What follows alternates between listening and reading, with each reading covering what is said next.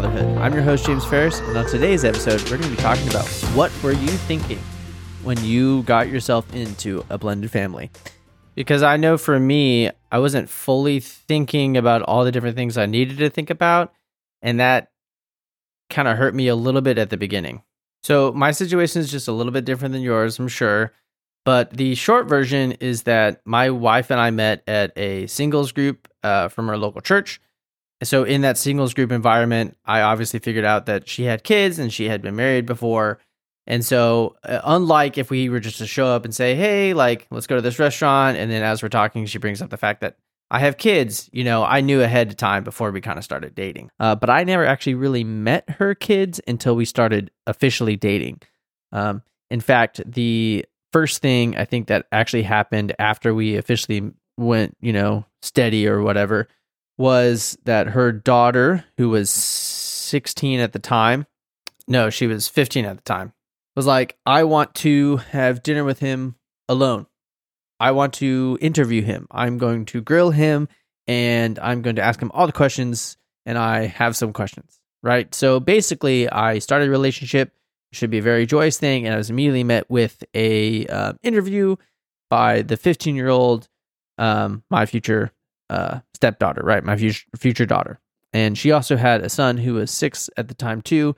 And so obviously 15, six, that's a big age gap uh, to deal with and stuff like that. So, what was I thinking when I went into this situation? And honestly, I wasn't fully thinking exactly um, how to interact. Uh, I'm an elementary music teacher, and so I deal with kids all the time. And um, I also taught high school drumline at that time as well. So I've been dealing with high school students a bunch. And so I was just kind of like going from the mindset of like, you know what? I know how to interact with kids. I can do this. This is going to be good. Except that I was met instead with this idea of I am skeptical of you. I don't know who you are. I'm going to question you. Kind of like if you're showing up and your their parents are there and they're going to grill you on all those questions. It's the same idea. You know, it was very much of like, who are you? Why are you intruding from uh, the kid's perspective? That can be a little disheartening, but it shouldn't be. It's actually something totally the opposite. It's something really great. And just because there are kids involved should not kind of negate any of the joyous feelings. That should actually also be a joyous occasion because really you get to have a relationship with more than one person. And typically, you know, having a relationship with the kids is something that's very beautiful and very awesome uh, and good for both you and the kids. So it's not something that should be disheartening, even if it causes a little bit of anxiety at the beginning. You just have to be more aware of the feelings of other people and of the specific relationships between uh, the mother and her kids, right? Um, now, if you're also a father who has their own kid, or you're, you know, single dad and you have your own kid and stuff like that, and you're dating somebody who doesn't have kids, the situation is a little bit different because you're the one who has a kid and you have to be aware of what's going on. Uh, but for my situation, I didn't have any kids. I just didn't have any at all. Um, and she had two kids, and so we're gonna come together. And we're gonna create a family of four, essentially. So, what were you thinking? What was I thinking? What are the things that we need to be thinking about um, if you're dating someone? First thing uh, that I kind of want to talk about is how do you deal with the fact that there will be another person, there will be another guy in this relationship, whether you like him or you don't like him, or he's there or he's not there. And that's very important because regardless if he's there or not, the idea of him is there. And how do you deal with that? Right. So for me, I actually just kind of moved it aside and brushed it aside. And my wife really kind of thinks that I'm just not really jealous at all. Um, but if I'm being totally honest, I did not like it at all. Like it kind of irked me really deep, and I just kind of shoved those feelings away. The fact that there was um, another guy to kind of think about and deal with and stuff like that. And I think that every time that I heard like a name or whatever, I I'm probably showed it on my face and was just like, this is not good and um that those are fine like those feelings are normal and i think if you have those feelings that's fine it's totally fine it's not bad to have those feelings but you have to be the person who's responsible right And the first thing you should do is not badmouth the uh, kid's father. Period. Just don't do it. You might not like him. You don't need to do it. It's not. It's not your place. You know, and it doesn't help.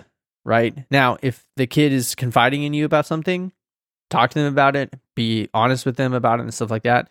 But you can be respectful and honest at the same time. You don't need to be mean or hurtful or whatever, even if that's where you're feeling and stuff like that.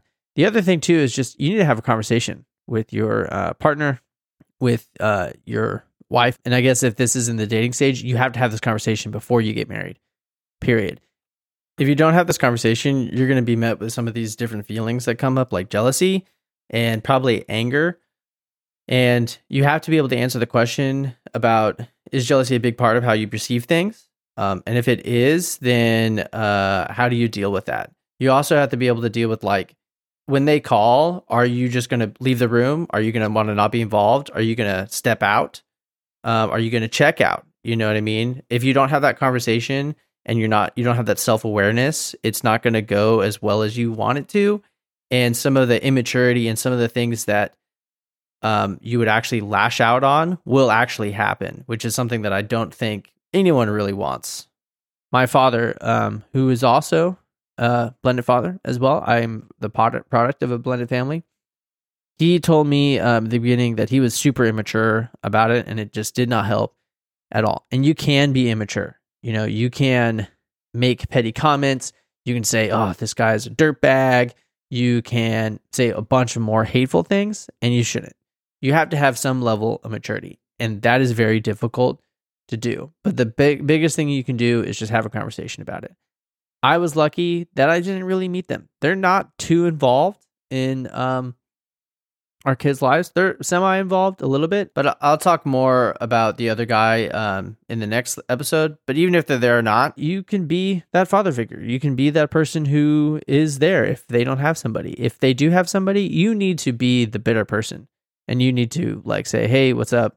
Uh, and just get to know them. They're they're a human being, and most likely, if you have a good relationship with your wife or the person you're dating, then it's not going to be that big of an issue, and you don't need to insert yourself into the issue um, for no reason. The second thing I want to talk about in regards to what we were thinking is how are you going to interact with the kids when you're dating uh, how are you going to interact with them when you're uh, eventually get married? How are you going to interact with them? How are you going to approach that relationship and the things that you need to think about? So, the first thing you probably should think about is do you want to do this? If you don't, it's not a good idea. Okay. And if you feel hesitant now, but you're not saying I don't, you're saying I just don't know, that's okay.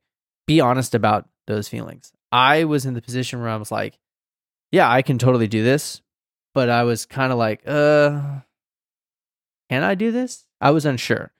Um, which isn't bad. I mean, that's just an honest situation that I was in. I do remember very specifically there was one point where uh, my now daughter, she said, um, dad, she called me dad, right? And that was the first time anybody had really called me dad. You know, I, I don't have, I didn't have any biological kids at the point at all. So, and I remember I said, I'm not your father and I kind of took a step back and was like, did that just happen? It was really awkward. In fact, and then my wife talked to me about it afterward. It was bad. It, it was it was a bad reaction, if I'm being totally honest. It's not a bad thing that she's saying that. Like it's not. And it's more of my uh, inability to be like, "No, I'm not your father. You have a father." You know, and that's like me part again not dealing with some of the stuff at the beginning that I was saying. Like there's another person. But then again, this is an opportunity for something really good. So, when you think that yes, I can do this and yes, I'm going to do this. You have to weigh that gravity of that situation and how big of a role you can play and will eventually play over the course of the kind of rocky terrain that you're going to be in uh, with being a father in a blended family and dealing with kids that are not your own, that have a biological father that is not you. The second thing I kind of want to talk about uh, shortly is a little bit about discipline and how you and your wife think about that in regards to um, your relationship with the kids, your non biological kids, right? Um, and any kids really that you end up having in your family. When you are a father, in my mind, you're the leader. You're the one who's leading. And typically, when that happens, that means that you're the one who's doing the discipline sort of actions or you're kind of dealing with that sort of thing. If you just come in guns blazing, it I don't think it's going to work and I and if you google pretty much like blended fatherhood and all that good stuff or whatever, you're going to get the same ideas. You're going to get these ideas that says don't go gung ho into it, don't do all the discipline, kind of lean on your wife, lean on her already relationships that she has with the kids and that you can make decisions with her in the background and she can deliver the result, which is not a bad idea at all. Um, but you can kind of do a hybrid if you want. I am of the um, idea that it's okay if you do some discipline. Like you have to show that leadership role. You have to be able to like make choices because otherwise, you know, even as a teacher, right? If your power is taken away from you by some other teacher or only when the principal walks in or whatever, then you can't sort of like control the situation. You can't also like just provide order for things, which is super important. So if you lose power by just saying, okay, well, only my wife can do discipline or say anything, it doesn't matter. But it just has to be consistent. Your wife has to do the same thing that you can do. The final thing that I kind of want to talk about in regards to what were we thinking at the beginning or what were you thinking at the beginning, if you're thinking at all, is are you ready to do this? Are you ready to be this father figure for these um, kids that are not your own? Are you ready to lead um, in a situation that is a little bit more complicated and challenging than maybe something else? And it's okay if you're not. I was I was ready, but I also wasn't ready at the same time. Um, we got married during COVID, so things kind of happened a little quickly. Um, it was actually kind of great for the wedding because we went from this idea of like we have 200 guests that we need to invite to okay, we're gonna have 10 people only.